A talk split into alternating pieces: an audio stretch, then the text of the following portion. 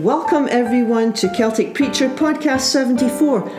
Do you ever find yourself taking things personally?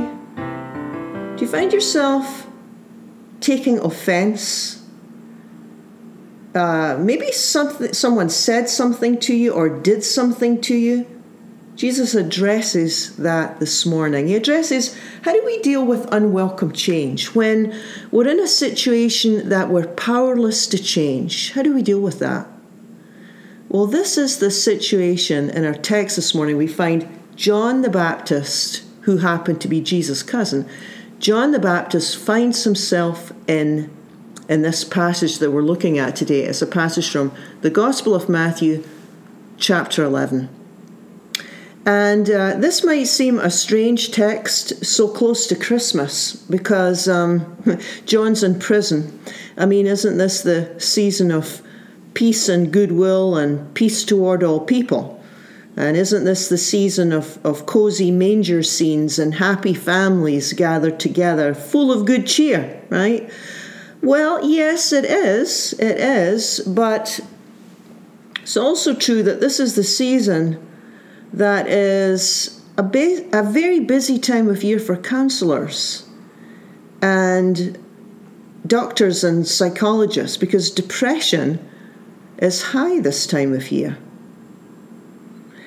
And I think that's probably because our culture tells us what our lives should look like around Christmas time. And when our lives don't match the Hallmark movies, we can begin to doubt and we can start to think, well, what's wrong with me?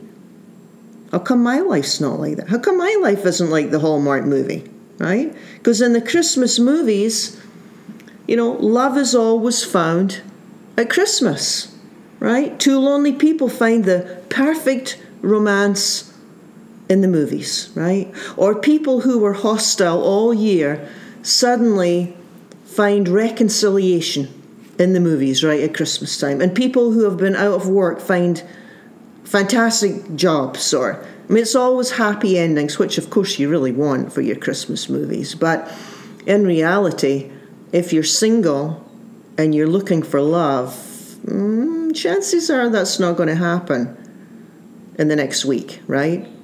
Or if your family's at odds with each other, and they have been forever and ever for as long as you can remember, well, chances are that's not going to change in a couple days, right?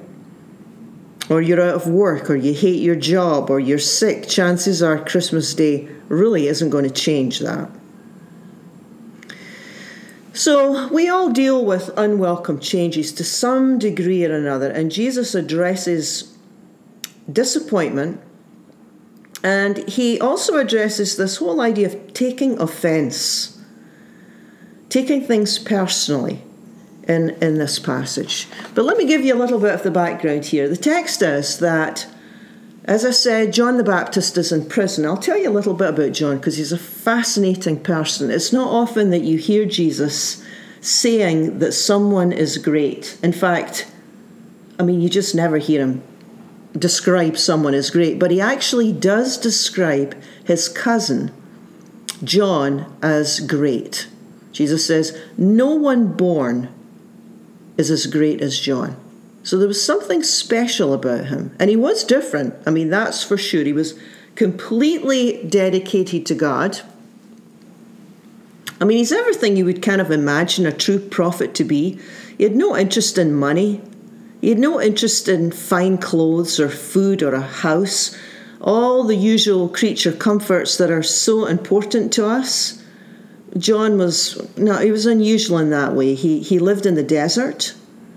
He ate desert food, which happened to be locusts and wild honey. Don't ask me how that would taste.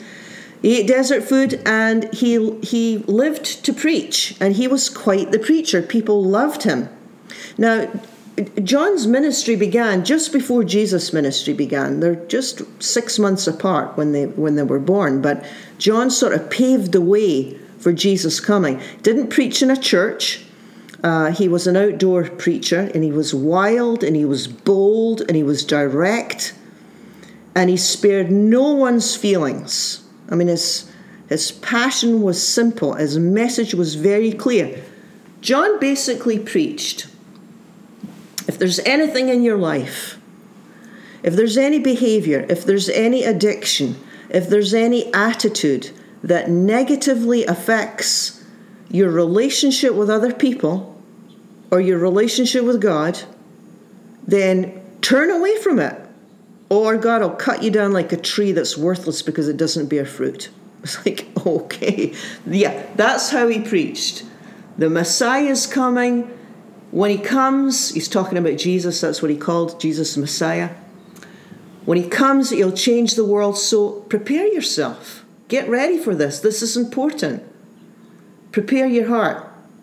That's what we sing, right? At Christmas time joy to the world. Let every heart prepare room. Well, that's, that's really John's message. You have to prepare yourself for this because when Messiah comes, he's going to bring a way that is so radically different than what you are used to that it's almost like you have to I don't know how you would say it. It's like have some room in, internally for some new ideas here because when the Messiah comes, you can be sure you're going to have to go through many, many changes. So, John the Baptist, he wasn't really the kind of preacher that you would leave saying, you know, what did he mean? I, I didn't follow that sermon. I don't understand what he's talking about. He was very, very clear. He said, I came to get you ready for Jesus. I'm the one who's preparing the way. Now, prepare your hearts, get ready for this, and make sure that all the things that are important to God are important to you. Things like generosity, things like compassion, things like integrity. And if John saw that something wasn't right, he'd point it out. He didn't have any qualms about pointing things out. Like, for example, the day he pointed out that wicked King Herod was an adulterer, which he was, but most people wouldn't say it for fear of repercussion. But John had absolutely no fear, and he used Herod as an example of what not to do, and that's why he ends up in Herod's dungeon, which is where the story begins really. He's in he's in Herod's dungeon, and he's been there for a while now. So there he is, John the Baptist. He's been totally dedicated to God his entire life. He gave everything. He held nothing back, and suddenly life changes for him and everything stops. And if John's been praying for freedom, then the prayer isn't answered because he's still in the dungeon. And if he's praying for Herod's change of heart, it, that doesn't come. And if he's hoping that his cousin Jesus will come and do something miraculous, that doesn't happen. All that happens is, day after day, more of the same. Day after day, nothing changes. Now, even people with strong faith can have their doubts. I mean, most of us can relate to John the Baptist at some level. You begin to doubt, you know? So, this is what happens to John when he's in this dungeon. It's like he's waiting, he's waiting, he's waiting, he's praying. Nothing's ha- nothing's changing. Have you ever waited for something to change and it hasn't? Really, waiting's very difficult. Whether you're waiting for a change in yourself or you're waiting for a change in another person. I mean, really, I mean, we've all experienced this. Waiting for a change in another person, you could be waiting years, you could be waiting a lifetime. Or waiting for a change in a circumstance, you ever prayed and prayed and prayed and the answer just seems to be no, no, no? You ever felt stuck? Like every door you knock on is closed? And try as you might, you, you just you just can't there's no movement. Well this is where John is. He's confined, he's restricted, he's imprisoned. Now, for praying people, this can lead to major doubt. And while John is in prison, he begins to doubt. And he starts to say to himself, well, maybe I made a mistake. What if Jesus isn't the one? What if I've been pointing to the wrong man? I mean, he's got all the signs that he's the promised Messiah. There's the healings, and then there's the miracles and his amazing teaching. But then again, in some ways, life is going on as usual. I mean, in some ways, the world hasn't changed that much. He hasn't judged the world and righted all the wrongs, that's for sure, because I'm still in this dungeon. So John's really confused, and he asks one of his students to go and ask Jesus, Are you the one, or should we wait for someone else? And so John's students go to Jesus and they find him and they tell him about John in the dungeon and they tell him about John and his question. And Jesus answers with this. It's in verse 4. Go tell John what you see and hear that the blind receive their sight, the lame walk, the lepers are cleansed, and the deaf hear. The dead are raised, and the poor have good news preached to them. Now, that doesn't mean a whole lot to us, but 2,000 years ago, for the first listeners, these were all the signs that they were waiting for of the promised Messiah. So basically, Jesus is saying, yeah, all the things that you expect to happen when Messiah comes, they're happening. Go tell John. It's really a picture of transformation and change. Lame walking, lepers are cleansed, deaf hear. It's like this picture of change and transformation. And then he adds this one line that's so fascinating. And blessed is anyone that takes no offense at me. This is like a key, a key teaching. Go tell John that. Don't take offense. Now, what does that mean? Don't get offended. Don't get offended. It seems like that we have choices whether or not to get offended. Now, you can we can become offended at people. We can get offended at people. We can actually get offended at God although we might not necessarily admit that, it can happen. It seems like Jesus is teaching here that we have a choice whether or not to get offended, or we might say nowadays, be, get defensive, or angry, or annoyed, and live in that state.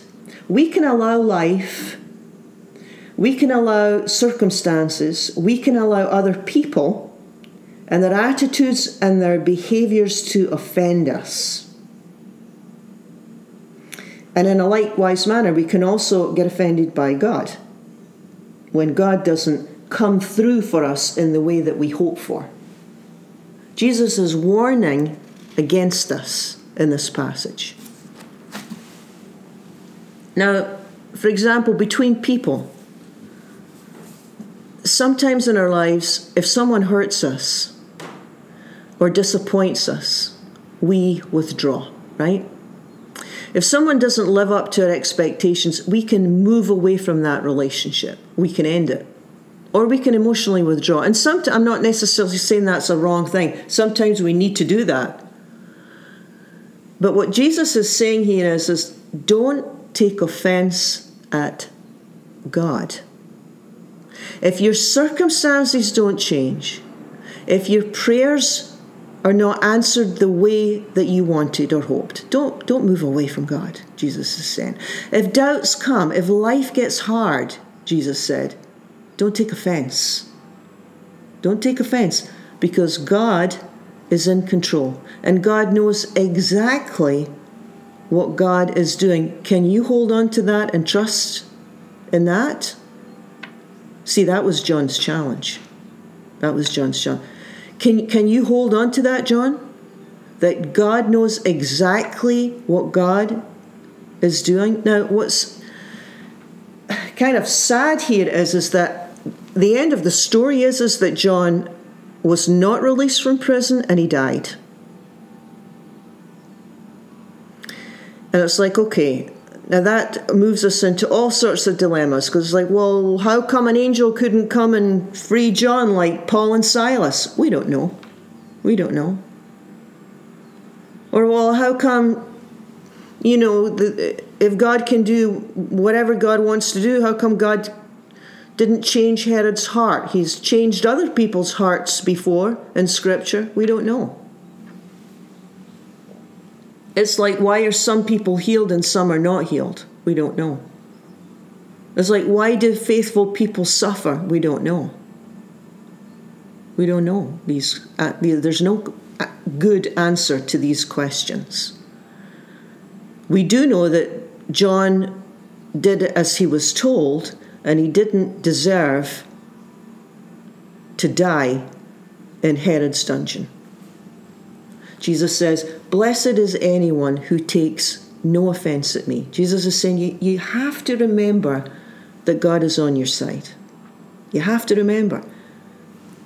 When things happen in this world that you don't understand, you have to remember that God is good and that God is on your side. That is not the time to withdraw and pull away. That is not a good time to isolate yourself from God when there's conflict in your home, or when you're sick, or you have a bad diagnosis, or when you're stressed beyond measure, or you're in some sort of faith crisis, not a good time to pull away from God, Jesus is saying. Jesus is saying to John, his cousin, Yes, I'm the one. I'm the one, John. Your life is not in vain. You did the right things. Don't second guess yourself. Don't second guess yourself. Don't take offense. Don't start to doubt it all now. Choose faith. It's very much a choice. Choose faith. It's like choose trust. And again, over and over, Jesus gives us this impression that we always have a choice in the matter how to deal with or how to cope with any kind of unwelcome change. It's almost like for his cousin Johnny saying, Don't start traveling down the path of self doubt. John, don't do that. Don't start to doubt yourself. Don't start to doubt your choices, the way you lived, what you said. It's not going to help. It's not going to help and actually, John did the right thing. He didn't do anything wrong. So, what we tell ourselves matters. What we tell ourselves matters. It shapes how we cope or not. Self talk is so vitally important. It's like Jesus is saying, don't feed that self doubt. Jesus is saying to John, You've been faithful. You did the right thing. You carried out the task as you were called to do. You did the right thing. So, when we're tempted to take offense, when we're tempted to take the blame or to doubt ourselves or to second guess our actions, just like John, Jesus is reminding us, it's the age old wisdom. Mm, don't, don't go there. Don't go there. God's on your side. God's on your side. Your circumstances might be against you. Uh, people might under, misunderstand you. Don't take offense. Yeah. So much of the time, it's really, really not about us. There's the prayer. There's the heart cry. God, help me to take my eyes off myself. Help me to fix my eyes on you. Help me to fix my eyes on you. Well, thank you for joining me. You've been listening to the wisdom of Jesus for the 21st century. Join with me again in the new year for another episode.